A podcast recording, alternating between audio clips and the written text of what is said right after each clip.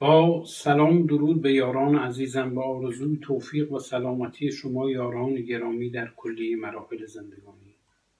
دوستان عزیزم، در پایان غزوه خندق، در فردای مسافی که بین حضرت امیرالمؤمنین علی ابن ابی طالب و امرو بن اب صورت گرفت، سپاه 10,000 نفری ابوسفیان که از مکه به مدینه اومده بودند به مکه مراجعت کردند. یاران ابوسفیان یعنی 14,000 نفر سواران و رزمندگان دیگه‌ای که همراه با ابوسفیان شده بودند، ولی از سایر نواحی شبه جزیره العرب بودند و از مکه نیامده بودند. اونها هم با پراکنده شدن سپاه ابوسفیان پراکنده شدند و رفتند.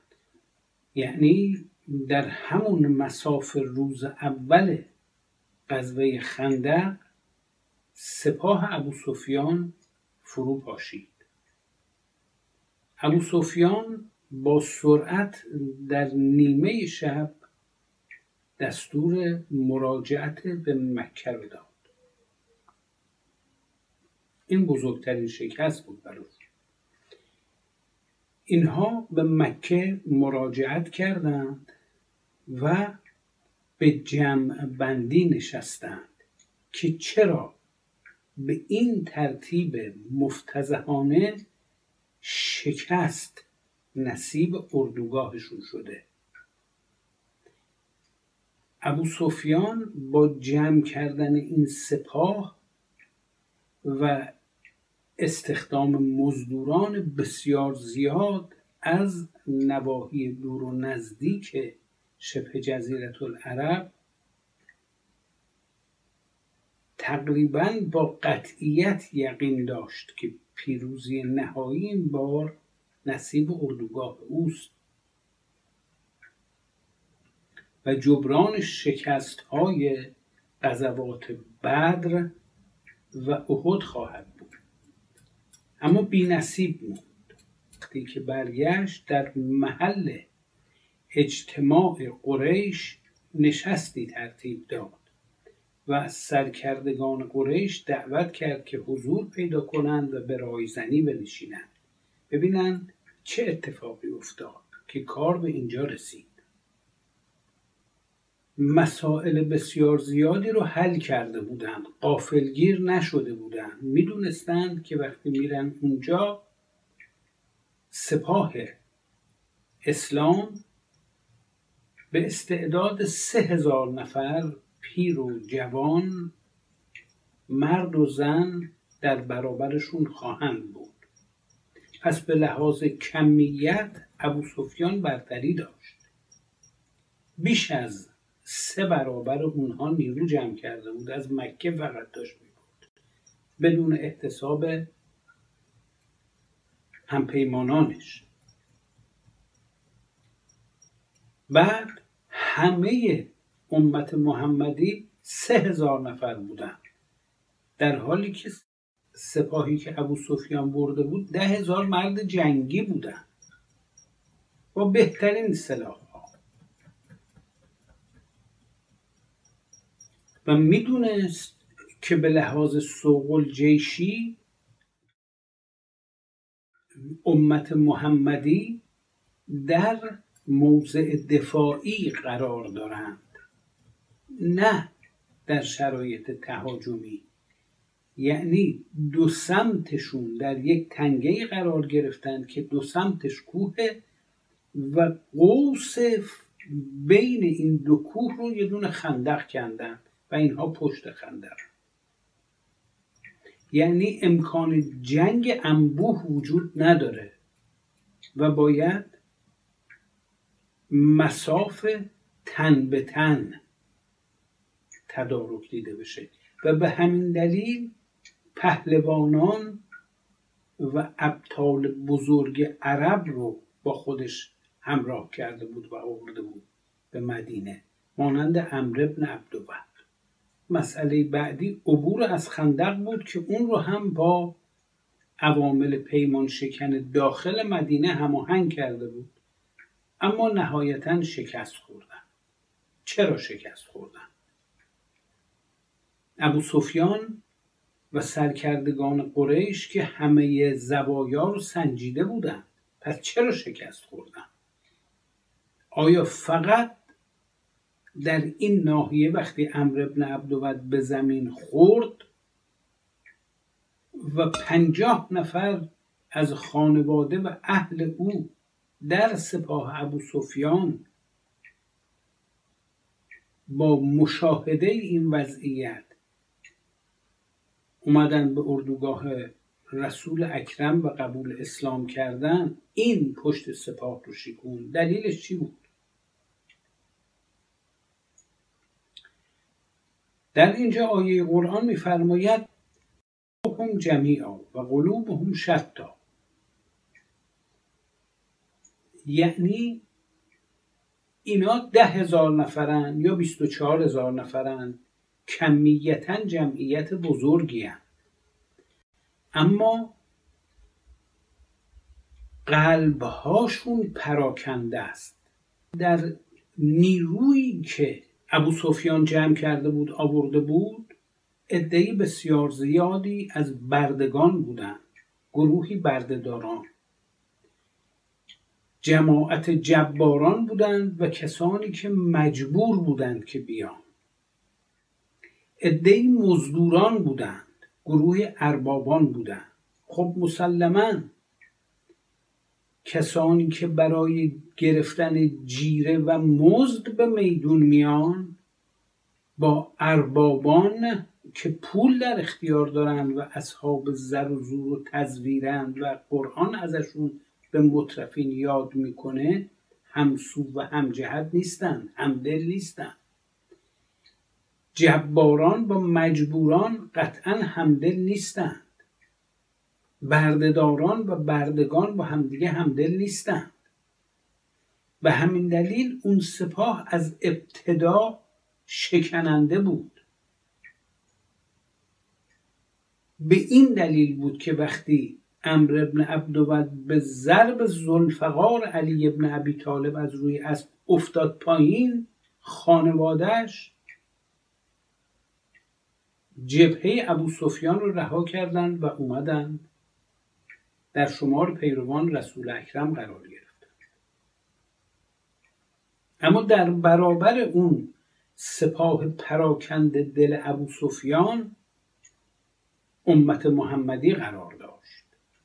امت محمدی یکپارچه بود. صفن، یعنی به صورت صف، کأنهم بنیان مرصوص، مانند یک دژ استواری که از سرب ساخته شده باشه. اینها چگونه به هم دیگه پیوند داشتن؟ این صفها چگونه مرتب شده بود؟ قرآن می‌فرماید و اذا کنت فیهم فأقم لهم الصلاة. خطاب به رسول اکرم می‌فرماید وقتی تو در امت محمدی حضور داری، نماز رو برپا بکن برای اونها تا به تو اقتدا کنند. حال اون سو ابوسفیان ایستاده، این سو رسول اکرم در لباس جنگ و همه مسلمانان در لباس جنگ و مهیای دفاع به نماز ایستادند. حافظوا علی الصلاة و الصلاة الوسطی. قرآن ساعات نماز رو معین کرده، قبل طلوع شمس و قبل غروبها، پیش از طلوع خورشید در تاریکی اتفاق میفته. اون موقع هنوز جنگ شروع نشده، بعد غروب خورشید در تاریکی اتفاق میفته. اما قرآن میفرماید حافظوا علی الصلاة و الصلاة الوسطی. یعنی نماز رو محافظت کنید، بر پاداشتن نماز رو، به ویژه صلاة الوسطی. مفسران برای نماز وسطی تعبیرات زیادی کردند، اما با نگاهی به واقعه غزوه خندق، واقعیت این امر موقعیت زمانی و مکانی نماز وسطی آشکار میشه. نماز وسطی نماز ظهر که در وسط روز برپا میشه در جبهه مساف با دشمن ایستاده، یک دفعه میبینه یک جمعیتی استوار و پابرجا محکم صف زده می ایستند و اقتدا میکنند به امامشون که رسول اکرمه. مشاهده میکنند که اینها با چه دیسیپلینی، با چه هماهنگی همراه و همدل و همجهت و همسو با هم نماز میکنند. اما اونها نمیتونن این کار کنن، چون همدل و همجهت با همدیگه نیستند.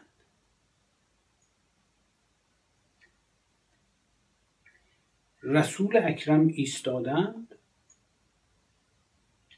پیروان ایشون پشت سر ایشون به ایشون اقتدا کردند، ایشون نماز وسطی رو اقامه می‌فرمایند.